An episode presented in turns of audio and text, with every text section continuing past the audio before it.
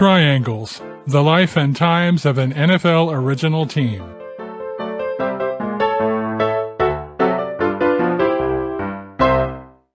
Season 1, Episode 6 End of an Era. The opening of the 1915 season found the cadets, with Al Jessler's steady business management, looking to expand their horizons. Earlier in the year, the cadets concluded a tie-up with the Dayton Gymnastics Club. The team would use club facilities for practices and shed the St. Mary's name to become the Dayton Gym Cadets.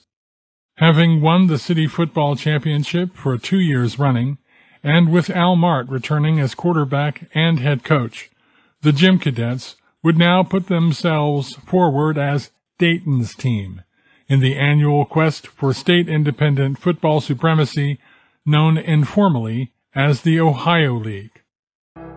The Ohio League wasn't really a league, of course. It was more a loose aggregation of teams that played each other yearly for state bragging rights. The best known teams in the league were the Massillon Tigers and the Canton Bulldogs, whose lineup in 1915 would include, for the first time, the legendary Jim Thorpe. The Gym Cadets, to whom sports reporters still usually referred simply as the Cadets, featured almost all returning favorites. George Kinderdine was back at center, Lewis Clark at guard, and Billy Zeil at one of the end spots. Babe Zimmerman had announced that he would not be playing, but would instead work with Mahrt as an assistant coach. Most significantly, Norb Sacksteder was back in the fold. Joining George Kinderdine and hoping to find a spot on the 1915 roster was his brother Harry. Harry made money as a youth by shining shoes, and as a result earned the nickname Shine. The Gym Cadets opened with an easy 50 to nothing win at Westwood Park Field over Valley Athletic Club of Cincinnati. Mahrt did not play, but Norb Sacksteder scored three touchdowns to pace the cadets. The following week, they took a 33-7 road win over Northern Cincinnati at Norwood Park. Sacksteder scored two more touchdowns.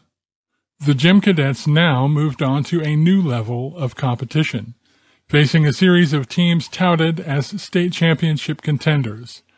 The Cincinnati Celts, Toledo Maroons, Columbus Panhandles, and Akron Indians. The cadets had seen the Celts before and beaten them in 1913 during their run to the unofficial championship of Southern Ohio. This time at Westwood Field, the Celts played the cadets much tougher. Despite Mahrt's starting himself at quarterback for the first time and the cadets controlling the game throughout, the Cincinnati pass defense proved itself up to the challenge of the cadets' high-flying aerial attack. Worse, Cadet receivers dropped several of Mahrt's throws, and turnovers plagued the home team that day. The Celts were also unable to mount an offensive threat, though, and the game ended in a scoreless tie. The Toledo Maroons proved less of a challenge in Toledo, as the Gym Cadets won 20 to 7. Norb Sacksteder returned a punt for a touchdown and caught one from Mahrt, who went in for a touchdown himself. The game also marked the return from retirement of Babe Zimmerman. It would not be the last time Zimmerman retired, only to unretire later. The next game marked the first and last meeting between the Gym Cadets and the Columbus Panhandles. The Panhandles were not beggars, nor were they from Texas, Oklahoma, or Florida. The Panhandle in their name referred to the Panhandle Division of the Pennsylvania Railroad on which many of their players worked. Their story began with a young machinist in that division named Joseph F. Carr. Joe was no athlete, but he loved sports. Despite having only a fifth grade education, Carr parlayed his love of sports into a job as a sports writer, eventually becoming assistant sports editor of the Ohio State Journal in Columbus. Joe Carr didn't just want to write about sports, though. He wanted to be in on the action. Carr first organized a baseball team in 1901 from his former co-workers in the Panhandle Division. Then he used the same strategy to recruit players for a football team. After a false start of sorts in 1904, the football panhandles played regularly beginning in 1907. The panhandles played an extremely physical style of football, paced by the great Nesser brothers.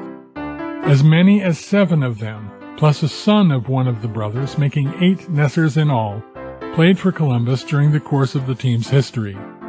Despite their rough and tumble reputation, the Nessers were no mere brawlers. They were skilled athletes as well. The Panhandles were mainly a barnstorming team, playing most of their games on the road. There was a simple reason for this. As railroad workers, they could ride to games in other towns free. They didn't have to rent a stadium, and they learned to economize on the road.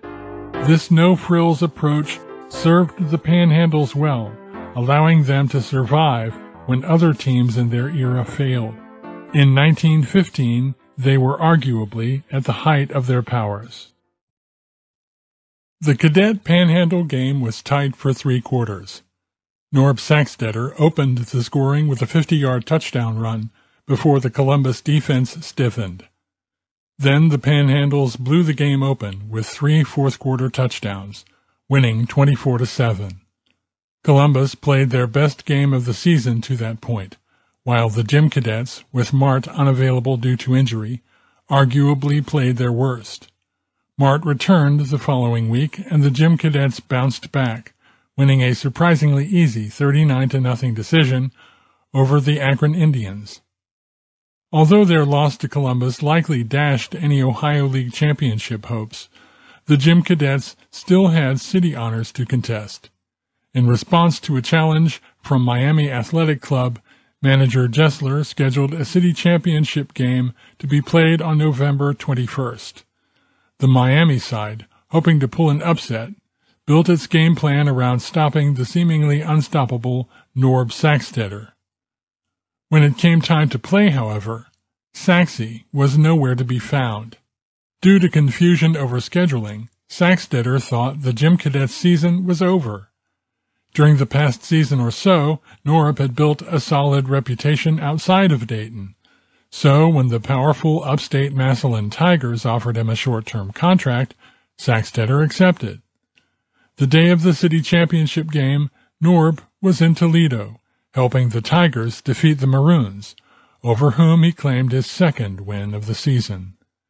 Instead of being unable to stop Sacksteder, the Miamis were unable to stop Zimmerman. Babe ran for two touchdowns and caught two scoring passes from Mahrt on the way to a 48 0 shellacking. The following Thursday, Thanksgiving Day, the Gym Cadets matched up against West Carrollton Athletic Club. The paper millers, as they were popularly known because most of them worked at the local paper mill, had nearly beaten the cadets the previous year and would again feature top runner Lou Partlow and his brothers. With Norb Sacksteder back in the Gym Cadet lineup, die-hard fans were salivating at the prospect of a Partlow-Sacksteder halfback duel. That duel never materialized, as both teams were able to neutralize the threats from Partlow and Saxtetter. However, the returning Carl Storck took up the slack, scoring two touchdowns. One of Storck's scores came by way of a spectacular 35-yard interception return, and Zimmerman added a touchdown as the Gym Cadets shut out West Carrollton 20 to nothing. Although Lou Partlow failed to dent the goal line against the Gym Cadets, he nevertheless made a favorable impression with them. When the team hastily scheduled a game against the local Wolverines, which had beaten Miami AC and wanted a shot at the city title, they found they would be without the services of both Sacksteder and Zimmerman. They signed Partlow, along with Oakwood's star Herb Allen, to fill in. Partlow's running in particular helped the Gym Cadets control the ball on the rainy, mucky field at Westwood Park as they beat the Wolverines by a 20 to nothing count. The players may not have known at the time, but it was the end of the line for them in football under the cadet banner.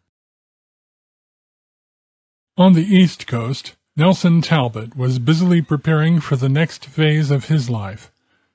Excerpts of the 1915 Yale yearbook, which the Dayton Daily News reprinted, give clues to the groundwork he had already laid. Talbott was easily the most highly regarded student of his 1914 class. His athleticism extended well beyond football. Talbott also represented the Yale track team in the hammer throw for three years and won the university's heavyweight wrestling championship in 1914. He had also headed up the college YMCA. The year 1915 found Talbott dividing his time between graduate studies, learning the ropes of finance as a junior employee of the American Exchange National Bank of New York City, and assisting coach Frank Hinkey with the varsity football team.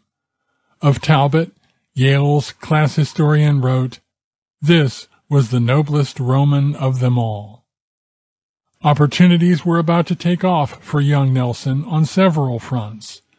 In 1915, his father, Colonel Harold E. Talbott, leveraged the experience he had gained in industrial research and metals manufacturing over more than a decade to organize the Dayton Metal Products Company. Along with the colonel, the principal owners of the company were his son Harold Jr. and Charles F. Kettering. Soon, Talbott, Kettering, and Edward A. Deeds, spurred on by the advocacy of F. B. McNabb, would usher in a new era, both in industry and in the life of the city and its people. What's in a name? American sports teams, it seems, have always had memorable nicknames. Team nicknames are sometimes predictable, sometimes not. The first professional baseball team, formed in Cincinnati in 1869, took its name from the red stockings their players wore. Other teams have taken the names of animals that reflect the team's spirit, like the bulldog, the eagle, or the colt. Still others took the name of their founders or owners, like the Decatur Staleys, which later became the Chicago Bears. Where did the triangles come from then? The answer lies in another grand tradition of team naming, identification with a signature local industry or company. Often the name honors the chief industry of the team's hometown. Such was the case with the Pittsburgh Steelers and the Milwaukee Brewers. Dayton's Triangles were named for three companies, which were known locally as the Triangle Companies or simply the Triangle. The year 1916 was pivotal for both the team and the companies.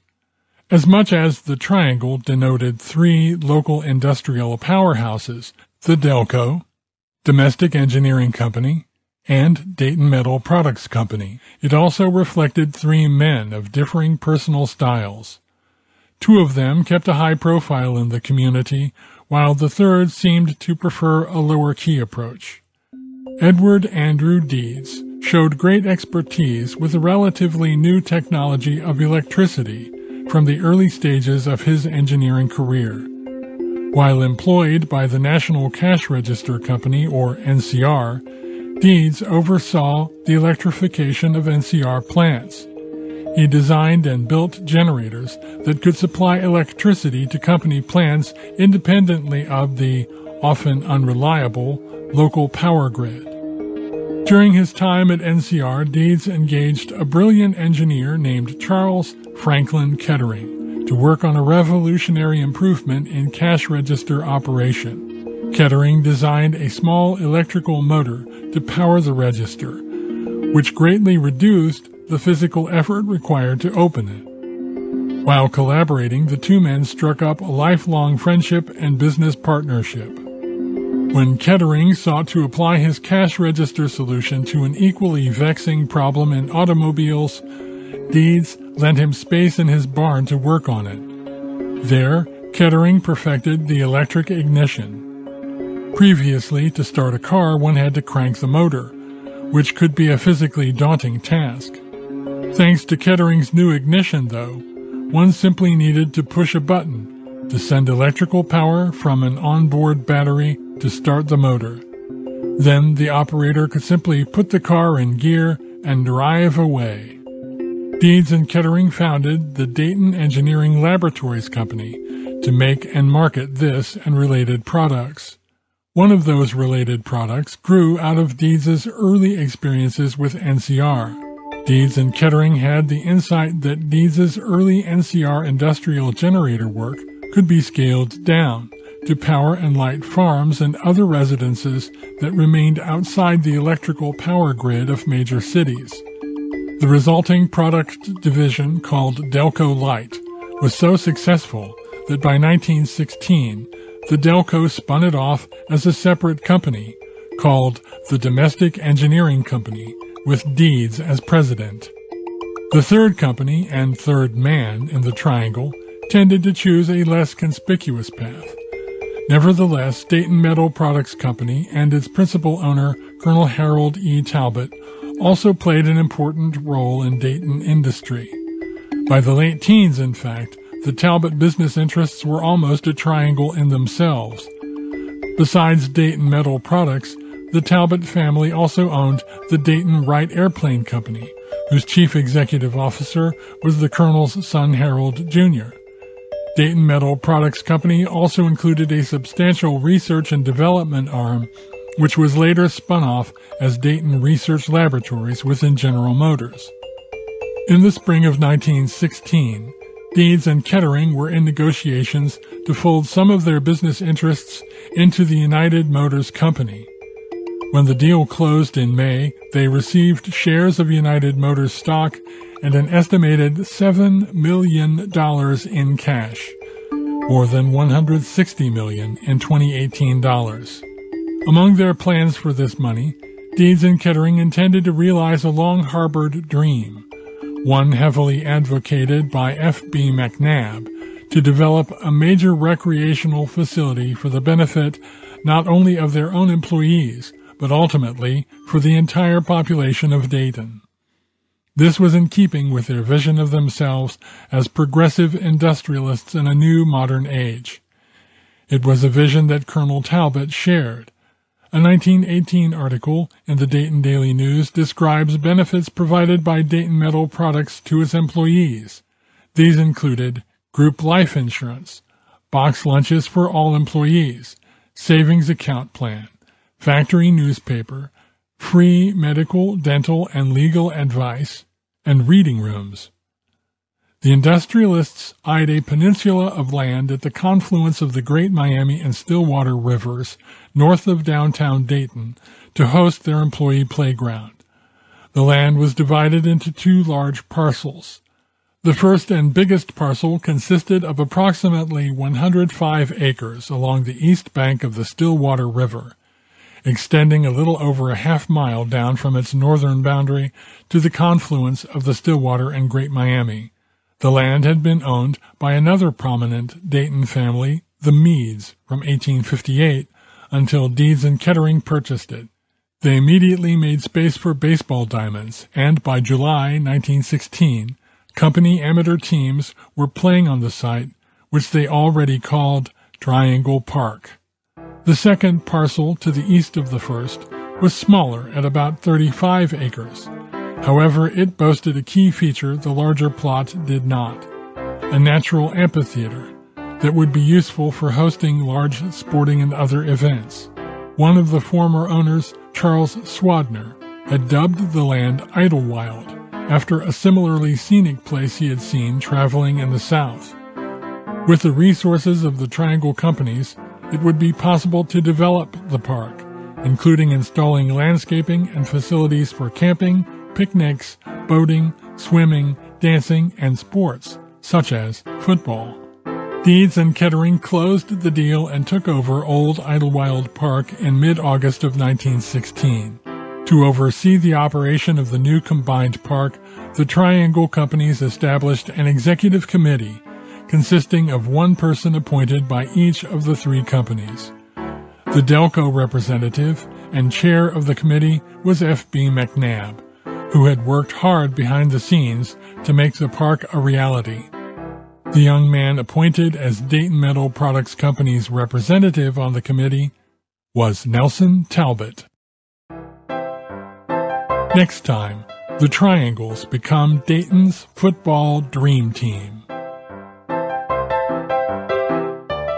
Triangles, the life and times of an NFL original team.